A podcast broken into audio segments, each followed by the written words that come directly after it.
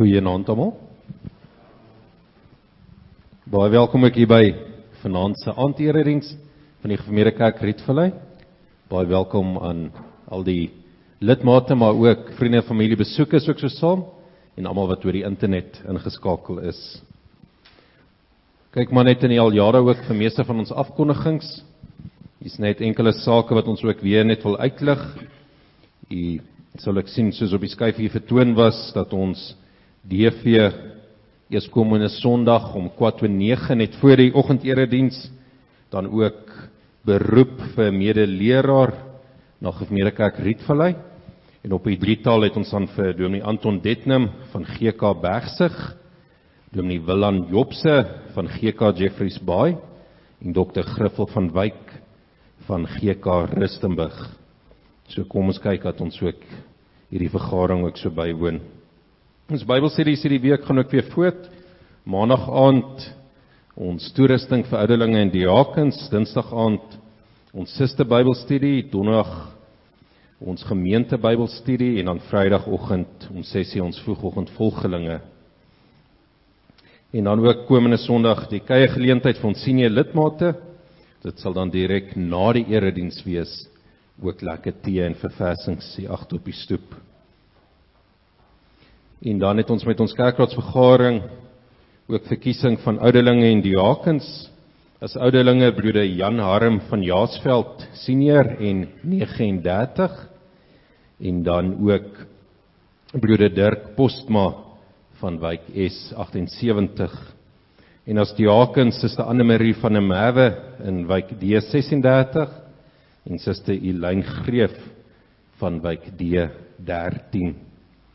So ons het hou hulle te aprobasie voor tot in 19 Februarie om op die roeping ook bidend te oorweeg en en dan kan jy ook as daar enige besware sou wees ook nog tyd om dit dan ook so te sit te gehef het.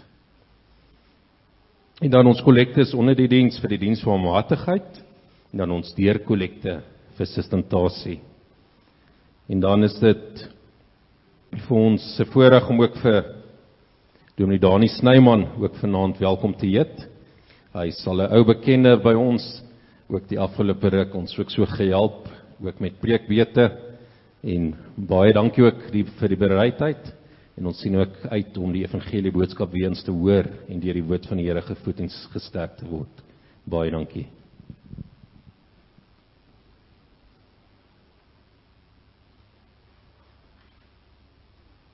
Baie dankie en dankie vir die geleentheid en die voorreg om ook saam met u in hierdie erediens te wees. Kom ons nader die Here met die gebed in Psalm 43. Stuur Here u lig en u waarheid dat die ons lei dat die ons bring na u heilige berg na u woning. Amen. Broers en susters in die Here, genade vir u en vrede van God ons Vader en die Here Jesus Christus deur die kragtige werk van die Heilige Gees. Amen. Kom ons sing, besing die Here. Ons sing Psalm 66. Ons sing vers 1 en 7 nou. Vers 1 die universele grootheid van die Here wat selfs deur sy vyande erken moet word. Ons roep die hele aarde op om hom te loof. En in vers 7 dan ook ons getuienis van die Here se werk in ons persoonlike lewe. Ons sing nou Psalm 66 vers 1 en 7. Dan bid ons saam en direk na die gebed sonder dat ek dit weer aankondig, dan verse 8 en 9 waarin ons juig oor die verhoring van gebede vers 1 en 7 nou 8 en 9 na die gebed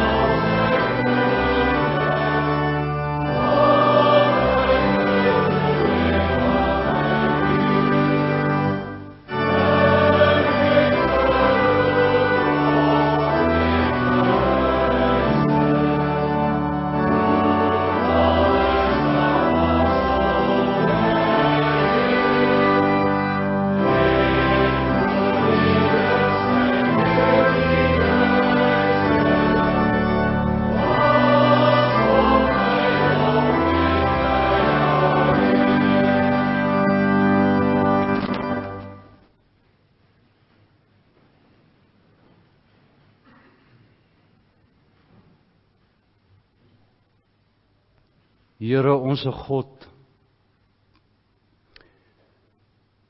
Ons dankie vir hierdie voorreg om U te aanbid. U wat die God van die hele aarde is, van die heelal. U wat deur U kinders geken word oral in al die uithoeke van die aarde. As dieselfde God wat ons ken. U wat selfs deur u vyande gevrees word al al word die vrees ook verdring op allerlei maniere. Ons dankie dat ons u kan aanroep. En ons dankie dat ons wat selfs nie eers oor die volgende sekonde van ons lewe beheer het nie, dat ons met u mag praat oor wat in die ganse wêreld gebeur. En dat ons vir u mag vra om so God en koning te wees oor die hele aarde. Dat u raadsplan uitgevoer sal word. Dat dit wat u beplan het sal gebeur presies soos u beplan het en op die tyd wat u dit beplan het. Sodat die dag en die uur waarop die hemel sal oopgaan en Jesus weer sal verskyn sal kom op die tyd wat u beplan het. Ons bid daarvoor, ons wag daarvoor met harte wat uitsien na daardie bedeling.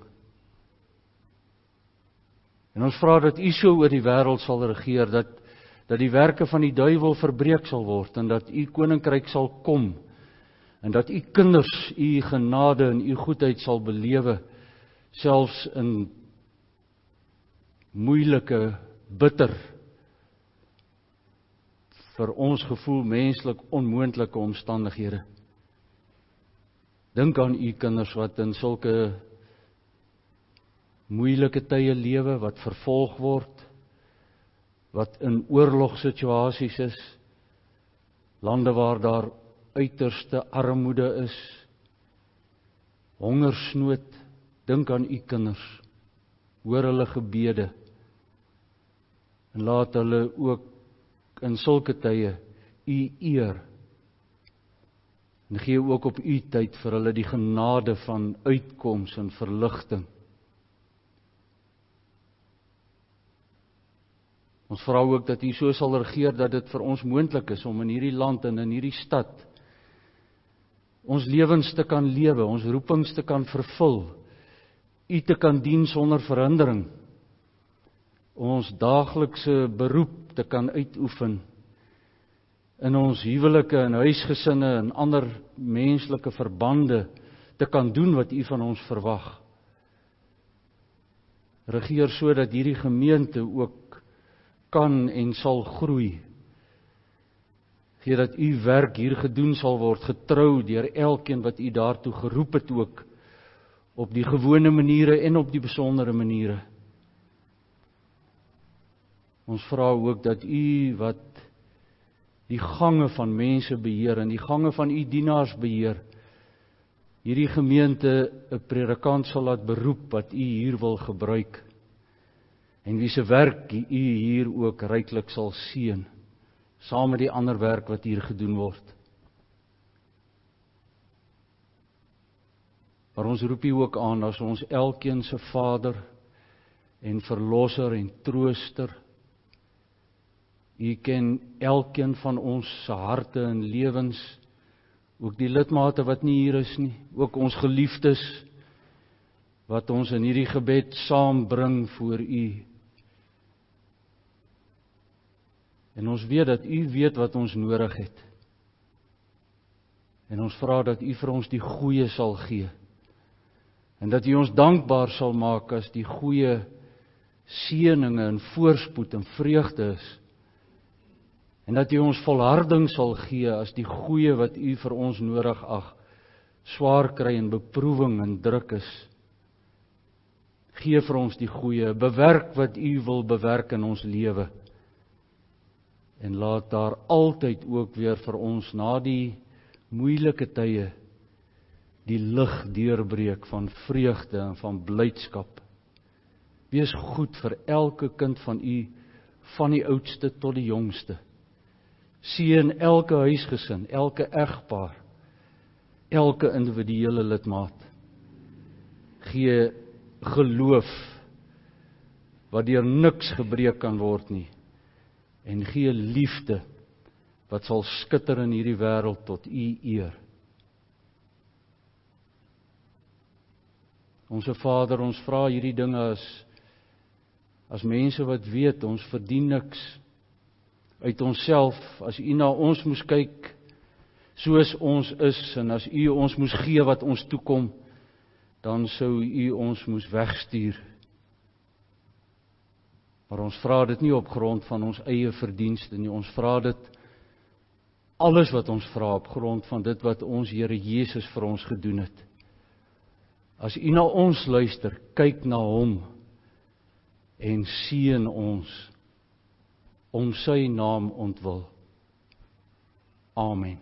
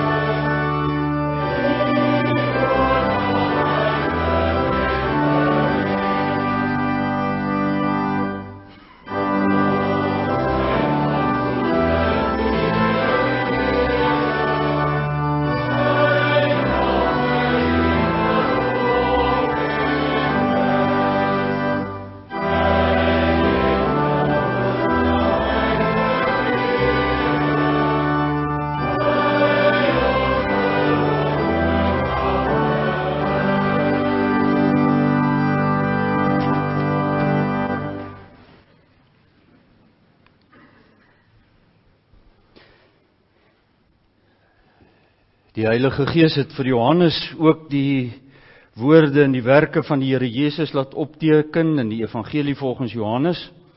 Ons luister na hierdie woord van die Here wat opgeteken is in Johannes 6 van vers 41 af tot aan die einde van die hoofstuk.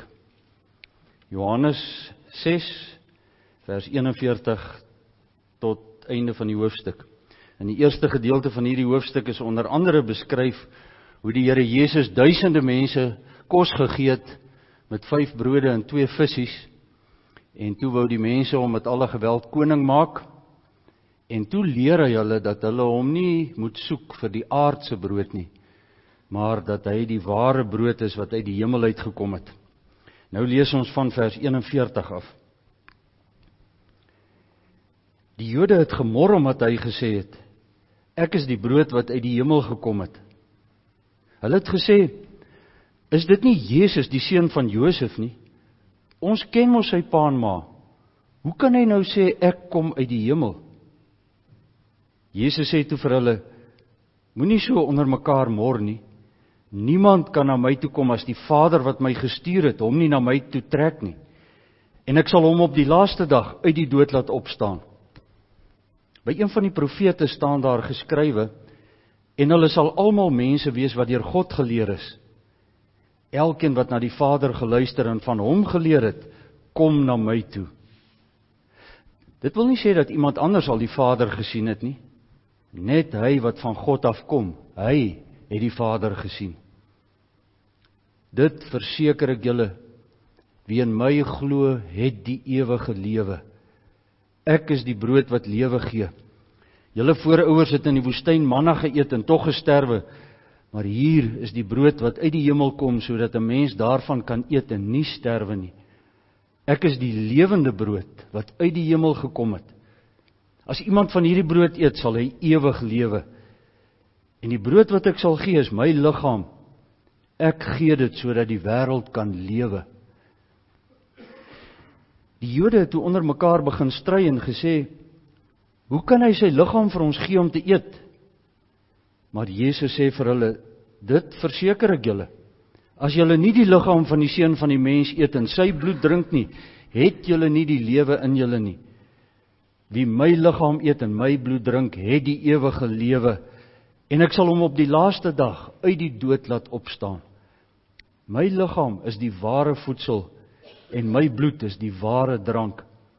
Wie my liggaam eet en my bloed drink, bly in my en ek in hom. Soos die lewende Vader my gestuur het en ek deur hom lewe, so sal hy wat my eet ook deur my lewe. Hierdie brood wat uit die hemel gekom het, is nie soos die manna wat julle voorouers geëet het nie. Hulle het dit geëet en tog gesterwe. Wie hierdie brood eet, sal ewig lewe. Dit het Jesus gesê toe hy die mense in die sinagoge in Kapernaum geleer het. Toe hulle dit hoor, het baie van Jesus se disippels gesê: "Wat hy nou sê, is darm te erg. Wie kan daaraan gehoor gee?"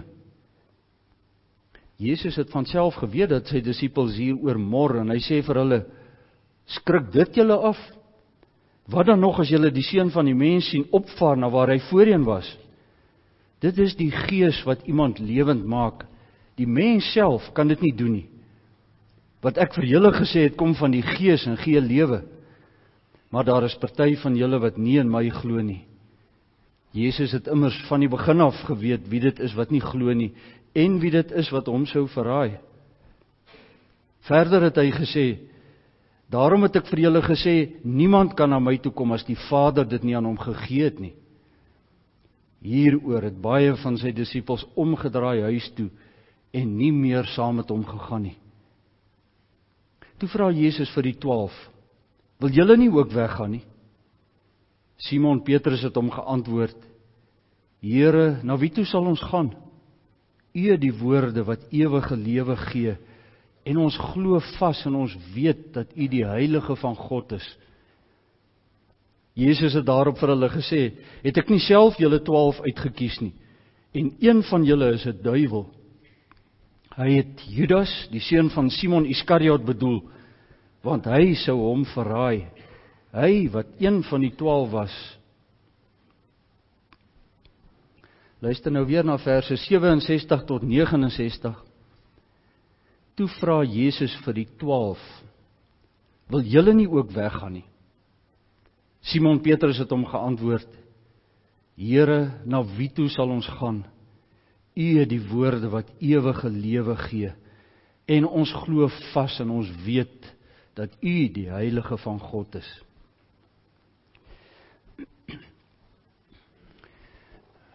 Broers en susters in die Here, kinders, julle is ingesluit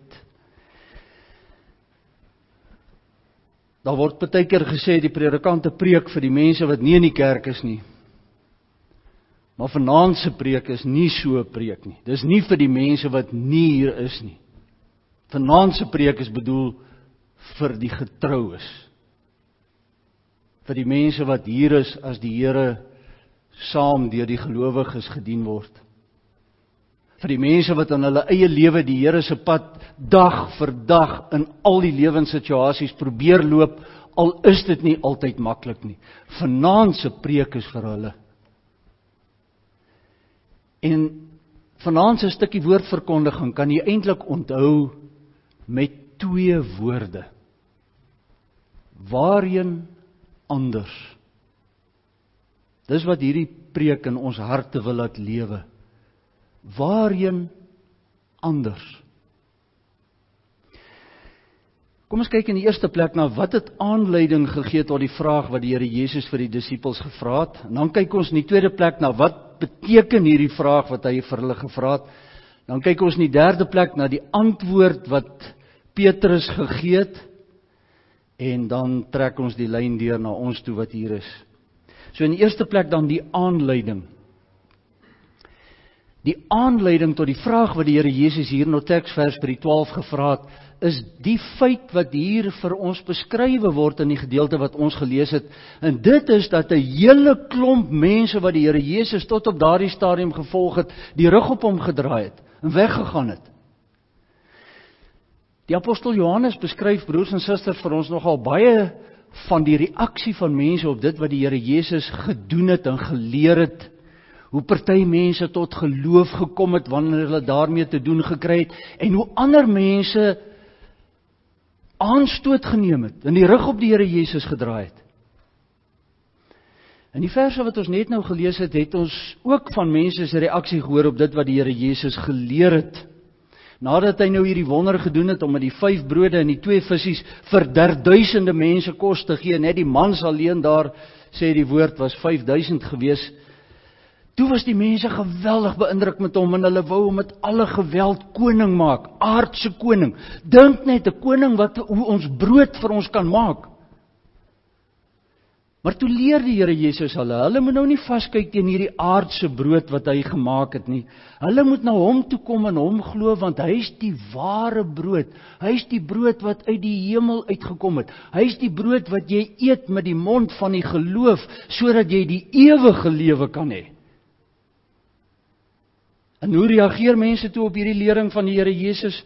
Ons lees hier in vers 60 dat baie mense wat hom tot op daardie stadium gevolg het, dit beleef dit as hard te erg onverteerbaar onaanvaarbaar. En baie van hulle het hom toe nie verder gevolg nie. Hulle het teruggegaan na die lewe wat hulle gehad het voordat die Here Jesus op die toneel verskyn het. Wat presies was dit wat vir hulle nou so erg was so onaanvaarbaar 'n mens hoor eintlik in hierdie hoofstuk van 'n hele paar dinge wat die Here Jesus gedoen het en gesê het wat vir die mense nie aanvaarbaar was nie. In die eerste plek was hulle sekerlik bitter teleurgestel toe hy hom nie as 'n aardse koning wou laat uitroep nie, toe hy nie saamspeel toe hulle dit nou wil doen nie. En ons lees hulle het aanstoot geneem omdat hy sê hy kom uit die hemel uit. Is hy dan nie Jesus die seun van Josef nie? Ons ken mos sy pa en sy ma. Hoe kan hy nou sê hy kom uit die hemel uit? Hulle het ook glad nie verstaan wat hy bedoel het toe hy gesê het dat hulle sy liggaam moet eet en sy bloed moet drink nie. Hulle het nie gesnap dat hy besig is om beeldspraak te gebruik nie en hulle het heeltemal te letterlik en te fisies daaroor gedink. En die laaste strooi was toe dat die Here Jesus geleer het dat niemand na hom toe kan kom as die Vader dit nie vir daardie een gegee het om na hom toe te kan kom nie. Dit was vir hierdie mense wat gedink het hulle het dit aan hulle self om na God toe te gaan. Dit was vir hulle heeltemal te erg. Al hierdie dinge was vir hulle te veel om te sluk en daarom reageer hulle met ongeloof en hulle verwerp die Here Jesus. Hulle gaan terug na die lewe sonder hom. En hierdie reaksie broers en susters, hierdie klomp mense wat die rug op die Here Jesus gedraai het. Dis die aanleiding tot sy vraag vir die disippels. Kom ons kyk nou in die tweede plek na die vraag. Op 'n stadium toe die ander toe die massas mense nou weg is, toets die Here Jesus alleen hier saam met die 12. Jy onthou ons nou van die 12, die 12 was die wat hy nou uit die groter groep van volgelinge gekies het om nou die heeltyd tydens sy aardse lewe en bediening saam met hom te gaan sodat hy hulle eendag kon uitstuur as apostels om in die wêreld te gaan verkondig wat hy geleer het en wat hy gedoen het. En nou vra hy vir hulle: Wil julle nie ook weggaan nie? Eintlik is daar 'n fyn nuance in hierdie vraag in die oorspronklike taal wat in die Afrikaanse vertaling bietjie verlore gaan want die vraag is gestel in 'n vorm wat wys dat die antwoord wat verwag word is nee, ons wil nie weggaan nie. So die vraag sê eintlik iets in die lyn van julle wil tog seker nie ook weggaan nie. Wil julle? Jy weet die versoeking om terug te gaan na die ou lewe toe moes ook aan hierdie 12 se se deur van die hart geklop het. Soveel ander mense gaan weg kan hulle almal verkeerd wees as hulle nou sê die Here Jesus is nie die antwoord nie? Kan die baie mense verkeerd wees? En dink net 'n bietjie as die openbare mening nou teen die Here Jesus gaan draai dan kan dit ons wat nou naby aan hom is ook raak. So moet ons nie nou maar veiligheidshalwe bietjie afstand kry tussen ons en die Here Jesus nie En en is dit nie so dat van die dinge wat hy leer is partykeer moeilik om te verstaan en moeilik om te verteer. En in elk geval, ons het nou al gesien, hierdie lewe saam met die Here Jesus is nie net maanskyn en rose nie. Dis vol harde werk, dis vol opofferings. Hy praat van 'n kruis wat ons moet opneem. Hy praat van selfverloning. Is dit die lewe wat ons wil hê? So die versoeking om te gaan, om weg te gaan, moes aan hulle deure ook geklop het, broers en susters. Maar nou vra die Here Jesus nie vir hulle of hulle ook wil weggaan omdat hy nie geweet het wat hulle dink nie. Hy het geweet dat met die uitsondering van Judas Iskariot sou hulle bly. Maar met sy vraag dring hy hulle as dit ware om weer hieroor te dink en om opnuut doelbewus te kies om by hom te bly. Hy gee vir hulle, hy skep vir hulle die geleentheid om hulle band met hom te bevestig. Wat dan ook gebeur. Kom ons kyk in die derde plek na die antwoord wat Petrus gee. Soos gewoonlik broers en susters, is dit nou Petrus wat die praatwerk doen namens die 12. Maar hier doen hy dit met woorde wat definitief nie uit homself kom nie, maar wat die Heilige Gees vir hom gegee het. Want wat sê hy? Here, Na wie toe sal ons gaan? U het die woorde wat die ewige lewe gee. En ons glo vas en ons weet dat U die heilige van God is. Here, na wie toe sal ons gaan? Waarheen anders as by U? Ons wil nie weggaan nie. Want dit wat regtig saak maak in die in ons bestaan, dis by U. Ons oë is oopgemaak om te sien U is regtig die verlosser wat vir die wêreld gegee is. U is die brood wat uit die hemel uit gekom het wat ons met die mond van die geloof kan eet en sodat ons ewig kan lewe. U is die verlosser. Is mos so broers en susters. Jesus is mos die verlosser. Hy is mos die een wat al ons sonde skuld, alles op hom gevat het. En hy is die een wat die straf van God daarop klaar gedra het vir ons toe hy gelei het en gekruisig is en gesterf het vir ons. En hy is die een wat die dood vir ons gewen het en wat daardie lewe wat deur niks en niemand ooit weer vernietig kan word nie, wat daardie lewe vir ons laat deurbreek het toe hy op daardie Sondagmôre lewendig uit die graf uitgekom het. En hy is die een wat sy gees gestuur het wat in ons harte werk sodat ons glo, sodat en sodat dit wat hy gedoen het vir ons tel, want dit is wat gebeur wanneer 'n mens glo. Hy is die brood wat jy kan eet met die mond van die geloof sodat jy ewig kan lewe. Here, ons het dit gesien en daarom Here, ons wil bly. Al is ons min al weet ons daar gaan teenstand wees, Al is dit vir ons ook makliker om nou terug te gaan na die ou lewe toe. Al stel u hoë eise aan ons, al is u partykeer anders as wat ons verwag het, al moet ons kruise dra. Here, ons bly Want wat is hierdie ou opofferingkies wat ons moet bring in vergelyking met die vreugde van die ware en die volle en die ewige lewe wat U vir mense gee? Here, ons wil nie weggaan nie. Ons staan en val met U want niemand anders kan vir ons gee en vir ons doen wat U vir ons gee en wat U vir ons doen nie. Ons wil nie weggaan nie want waarheen anders sal ons gaan? Waarheen anders? Dis die antwoord. Dis die belydenis wat die Heilige Gees vir Petrus namens die ander apostels en namens die kerk van alle eeue laat gee het. Kom ons trek die lyn nou ten slotte deur na ons toe broers en susters. U kan hoor hierdie preek is nie bedoel vir die massas nie.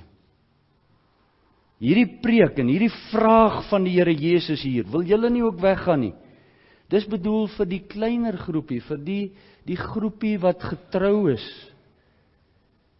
Die groepie wat die eredienste bywoon. Die ouderling en die diaken en die predikant en elke ander dienaar en dienares van die gemeente wat altyd op hulle pos is. Daardie gelowige wat elke dag in sy en haar lewe die pad van die Here getrou probeer loop, Al is dit nie altyd maklik nie. Al is daar baie mense wat hierdie pad los.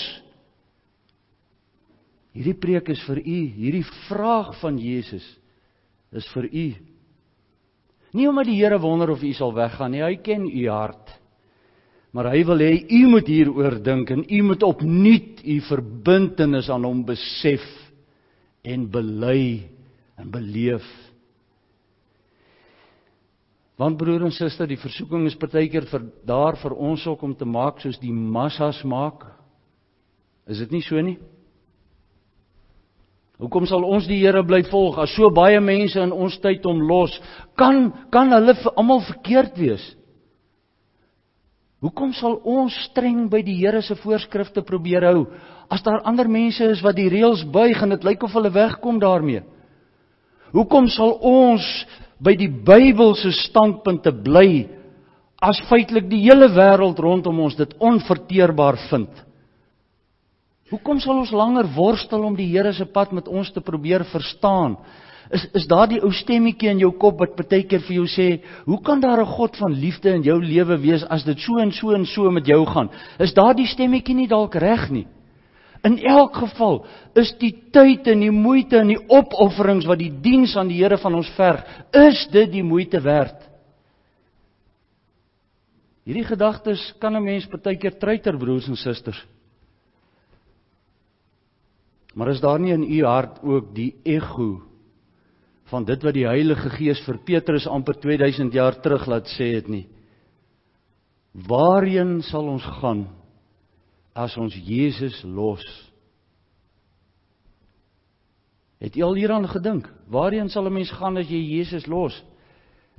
Wat gaan jy dan doen? Gaan jy dan die sin van jou lewe soek in die sukses en in die roem wat jy jou werk by jou werk kan behaal?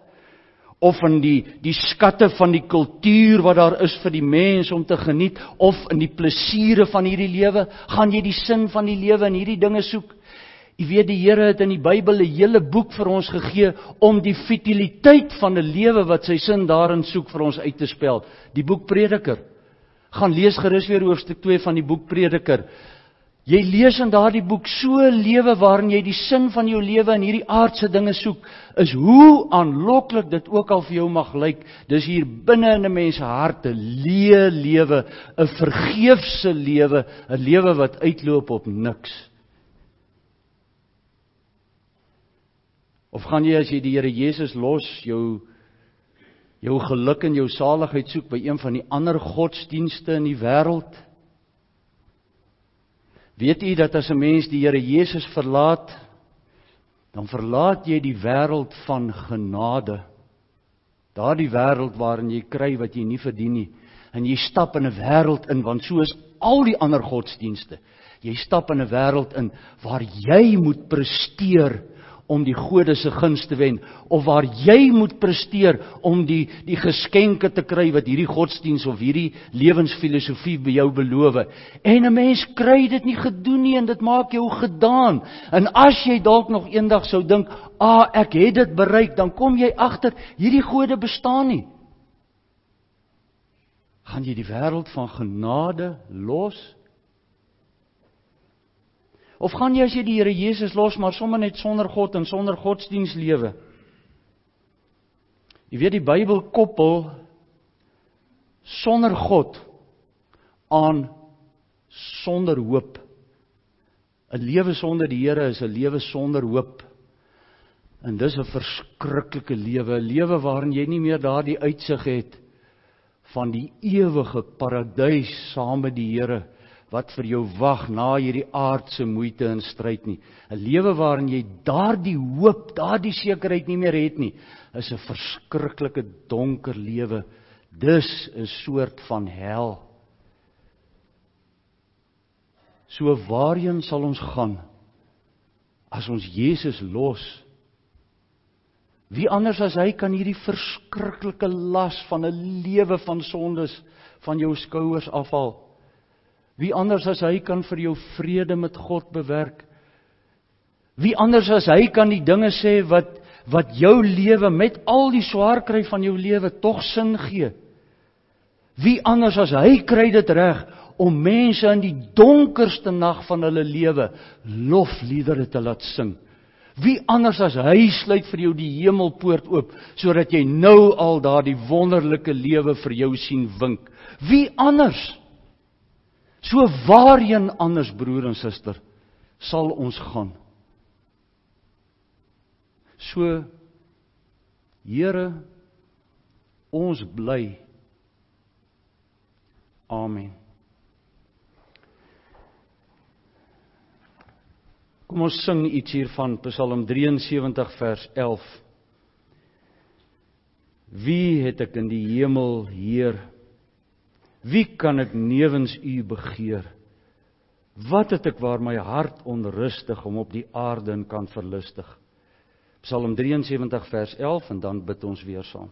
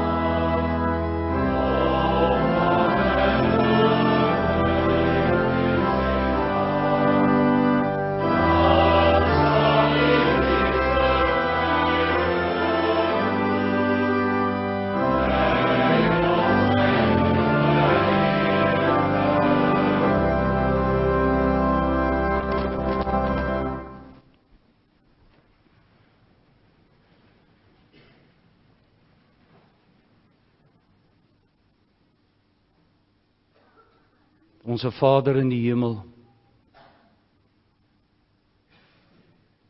Ons lees in u woord die geheim dat u ons vir u seun gegee het. En dat u ons na hom toe getrek het sodat ons gekom het. Ons dank u daarvoor. En ons sal u tot in ewigheid daarvoor bly dank. En ons vra dat U ons so sal vashou dat niks ons ooit van ons Here Jesus Christus kan vervreem nie. Gee dat geen trekkrag in hierdie wêreld, geen mag van binne of van buite die band wat U gesmeed sal breek nie. En lei ons elkeen totdat ons met vreugde daardie tree kan gee in die ewige paradys in. Lei ons ook in hierdie week. Ons is ook elke dag van U afhanklik in alles wat ons doen. Gee vir ons krag vir wat U van ons verwag, die gesondheid daarvoor, die middele daarvoor. Gee vir ons die geloof en die vrede wat van U afkom en die die heerlike onbesorgdheid wat U kinders mag hê seën ons daarmee. En bewerk ook in hierdie gemeente se hart deur die week die die begeerte om weer bymekaar te kom en U te dien. Verlos ons van die bose. Ons vra dit om Christus ontwil. Amen. Kom ons dien die Here nou met die gawes wat ons gee, ons dien hom en ons medemense wat nood het daarmee. En dan sing ons direk daarna sonder dat ek dit weer gaan aankondig 'n loflied Psalm 118 vers 14. U is my God, al my verlange. Psalm 118 vers 14 direk na die kollekte. thank you